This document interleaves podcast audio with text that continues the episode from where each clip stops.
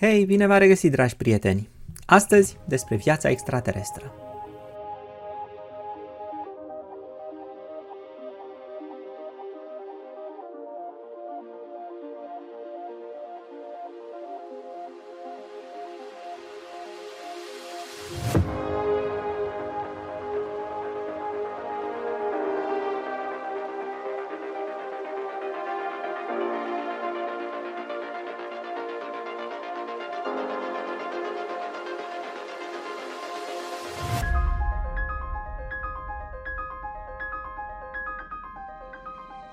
Fizica mi arată că planeta pe care trăim este un fir de praf în imensitatea altor fire de praf din cosmos pe care le numim planete.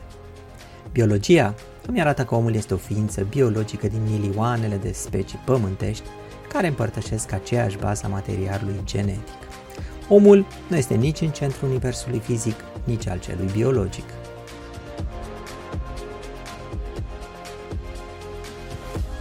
Omul este parte din ambele, iar ceea ce îl diferențiază este gradul ridicat de complexitate.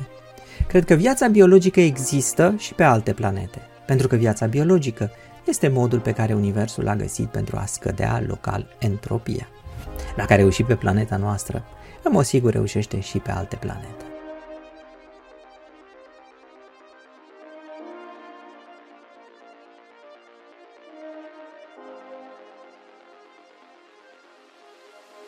Cred că există și extraterestri pe alte planete, pentru că dacă aici, pe Pământ, a putut apărea viața reflexivă, care își pune întrebări despre existența ei, sigur este posibil să apară și pe alte planete.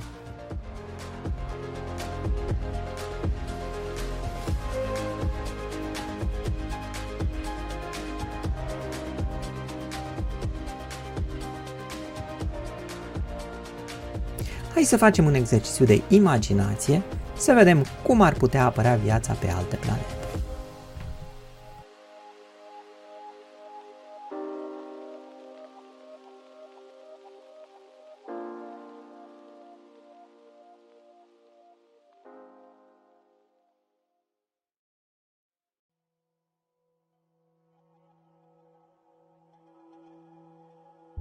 Pe Pământ, viața primitivă este constituită din organisme microscopice, fungi, plante sau chiar animale. Nimic din legile naturii nu împiedică să apară pe celelalte miliarde de corpuri cerești, acolo unde condițiile o permit, sigur, inclusiv în interiorul asteroizilor. Ea ar putea fi bazată pe carbon, siliciu sau alte elemente. Încă nu știm care îi sunt limitele. Merită să menționăm câteva locuri ce pot susține viață primitivă în sistemul solar. Să începem cu planeta Marte. Ideea că Marte ar putea conține, dacă nu viață primitivă, măcar urme de viață primitivă, este înflăcărată de descoperirea meteoritului ALH 84001, despre care se știe că provine de pe Marte. În anul 1996, un grup de cercetare de la NASA a anunțat că a descoperit microfosile în structura meteoritului, folosind un microscop electronic. Descoperirea este aprig dezbătută în comunitatea științifică. N-ar fi însă o surpriză pentru că știm că Marte a avut în trecut râuri și mări de apă. De aceea, este posibil să fie existat viață acolo în trecut.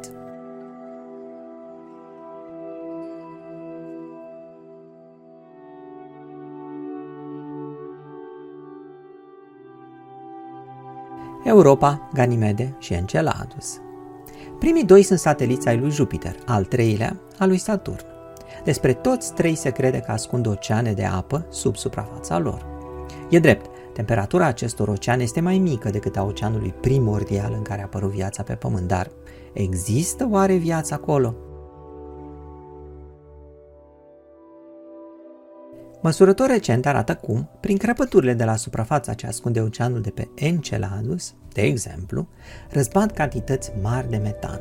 Acestea, spun geologii, sunt prea mari pentru a avea o cauză naturală. Mai degrabă, adaugă ei, ar proveni de la microorganisme care produc metanul în metabolismul lor. Este surprinzător cum, până acum, nicio sondă umană nu a penetrat adâncimile oceanurilor să verifice asta. Venus, în atmosferă. În septembrie 2020, astronomii au detectat prezența unei molecule numită fosfină în straturile superioare ale planetei venusiene. Condițiile de pe Venus sugerau că ea ar fi putut fi produsă de microorganisme, care ar fi supraviețuit acolo deoarece, la înălțimi mai mari, temperatura este mai scăzută decât infernul de 300 de grade de pe suprafața planetei. Între timp, rezultate noi sugerează că fosfina nu este în cantități așa de mari cum se estima și entuziasmul a scăzut.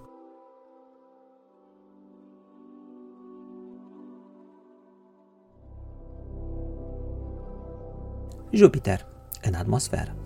Din moment ce găsim viețuitoare în cele mai ostile locuri de pe Terra, este clar că le vom găsi și în alte locuri ostile din univers. Cât de mici pot fi organismele de pe alte planete? Cred că limita inferioară este dată de dimensiunea atomului. Nu putem avea ființe mai mici decât un atom, pentru că ele s-ar comporta atunci cuantic. Ar putea exista în mai multe locuri simultan și sub diferite configurații, așa cum sunt particulele elementare. Hmm, de fapt, dacă stau și mă gândesc, mai e problema informației. Viața trebuie să coboare entropia, dezordinea, local. Cu cât un organism este mai mic, cu atât se lovește mai mult de dezordinea cuantică. La un moment dat, nu mai poate păstra ordinea locală datorită principiului de incertitudine a lui Heisenberg. Cum ar arăta viața în atmosfera unei planete? organismele ar fi fie microscopice, fie de câțiva centimetri în diametru. Fără aripi, ele ar fi purtate de curenți pe suprafața planetei. Ar avea un ciclu de viață scurt, asemenea unei fluture. S-ar multiplica foarte rapid și s-ar putea hrăni cu elemente din atmosferă sau ar putea ataca alte visuitoare. Ar putea fi capabile să putească chiar și fără aripi, dacă atmosfera este suficient de densă și gravitația este mică.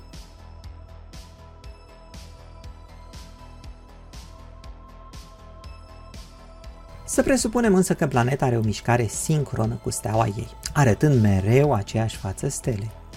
Din cauza aceasta, o față este foarte fierbinte, cea dinspre stea, iar cealaltă foarte rece. Diferențele pot atinge adeseori sute de grade.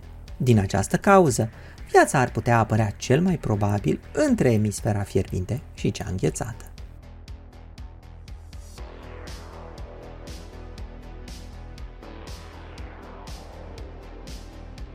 Mai târziu, acestea s-ar putea dezvolta și pe cele două emisfere extreme. Pe partea fierbinte am avea creaturi dotate să reziste la temperaturi extreme, ce vor cutreiera peisaje deșertice. Iar pe cea rece vom găsi microorganisme capabile să reziste înghețului.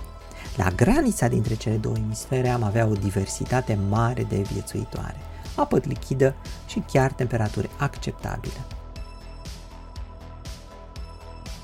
Cum ar arăta viața pe o planetă cu o perioadă orbitară lungă, în care planeta ocolește steaua în sute de ani pământești.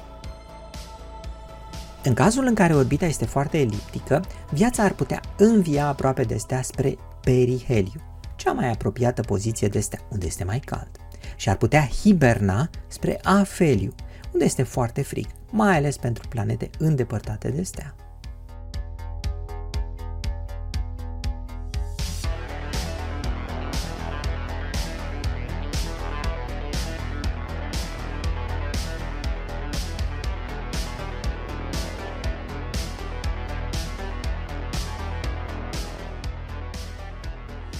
Ne întoarcem privirea către ceea ce ne interesează cu adevărat.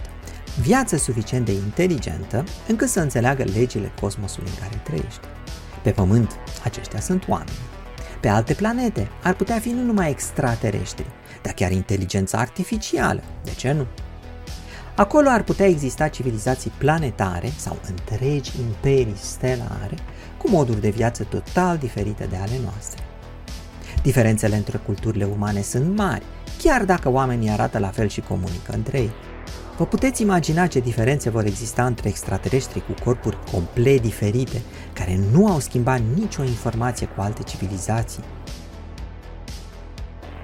Ne așteptăm ca mulți extraterestri să dețină tehnologii nemai văzute și scopurile lor să fie imposibil de înțeles pentru noi. Imaginați-vă o furnică ce privește cadranul unui ceas. ea nu înțelege că acel obiect este complet diferit de o frunză și nu înțelege legile mecanicii newtoniene ce îl fac să funcționeze. De fapt, nici nu știe de existența lor. Mai important, furnica nu înțelege că ceasul are un scop, pentru că nu are o înțelegere a curgerii timpului așa cum o avem noi. Un turist pământean care va vizita o civilizație extraterestră va păți la fel. Nu va înțelege ceea ce vede, nu va recunoaște legile după care au fost construite lucrurile de acolo și nici măcar scopul pentru care au fost făcute. Civilizațiile extraterestre sunt clasificate în principal după scala Kardashev. Kardashev scara 1. Aceasta este civilizația care exploatează toate resursele unei planete. Pentru comparație, Michel Cacu spune că civilizația umană are valoarea 0,7 pe această scară. Civilizațiile extraterestre pe scara Kardashev 1 ar putea avea colonii pe mai multe planete din același sistem stelar și ar putea face chiar comerț interplanetar de bunuri. Ele controlează fenomenele naturii aproape perfect, iar civilizația lor este probabil dominată de rețele de inteligență artificială care se ocupă cu logistica energiei, transporturilor și așa mai departe. Pentru că își cunosc bine sistemul stelar, aceste civilizații extraterestre utilizează toată energia planetei lor și parțial pe cea a stelei lor. Kardashev Scara 2 Aceste civilizații au sfere Dyson sau roiuri Dyson în jurul stelei lor, pentru a capta întreaga energie a stelei și a o folosi după placul lor. Ele au habitate onail în jurul planetelor și a stelei lor, împreună cu colonii bine puse la punct în întreg sistemul stelar. Navele extraterestre transportă bunuri între planete în cantități mari și se aventurează timid în spațiul interstelar.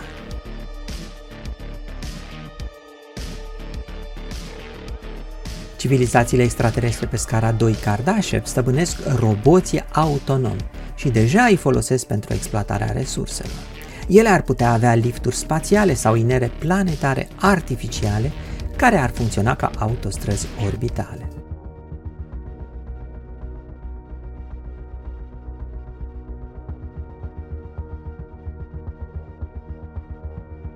Kardashev de tip 3 Acestea sunt civilizații care folosesc toate resursele unei galaxii și colonizează alte galaxii. Rasa lor s-a bifurcat în sute de subrase diferite una de alta, datorită distanțelor mari dintre stele și condițiilor de trai extrem de diferite. Culturile lor sunt extraordinar de diversificate.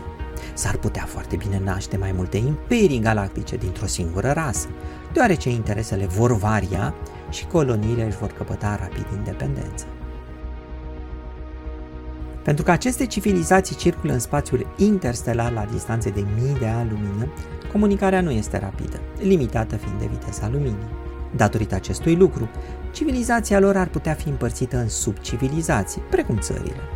Exoplanetele de pe stele diferite ar avea guverne independente și culturile vor fi foarte diversificate.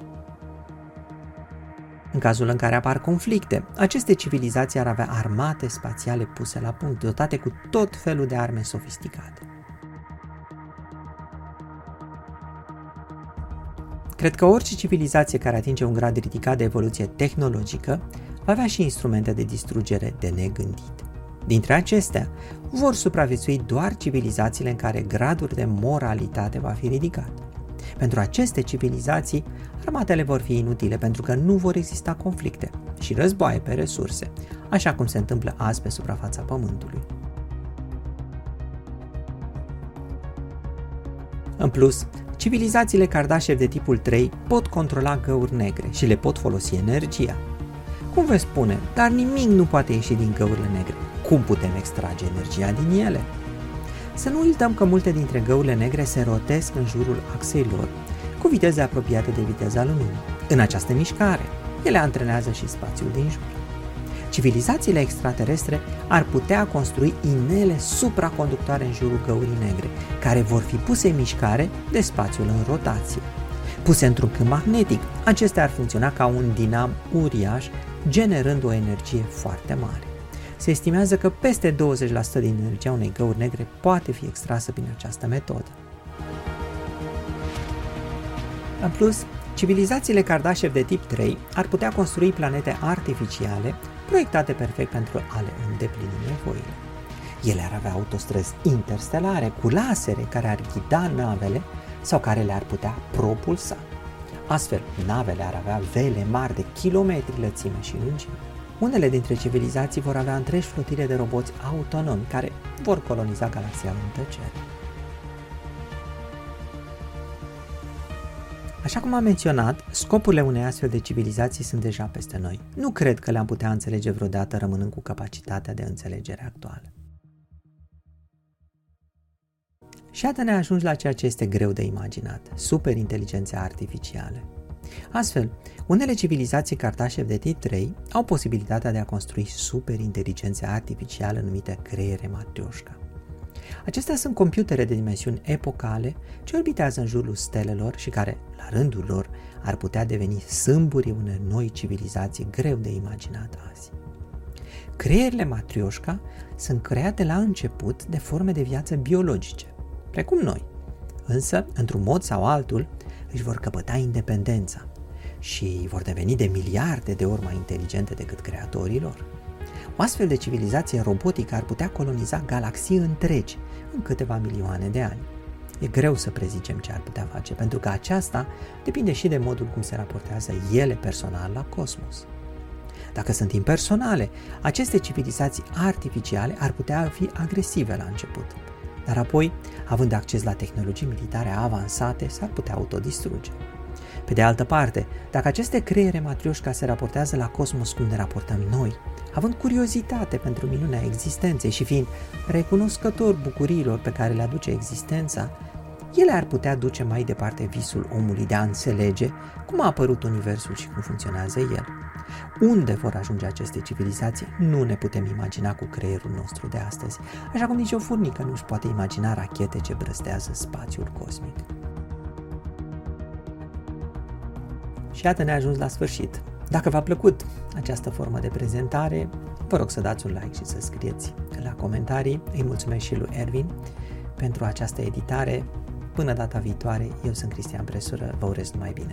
La revedere!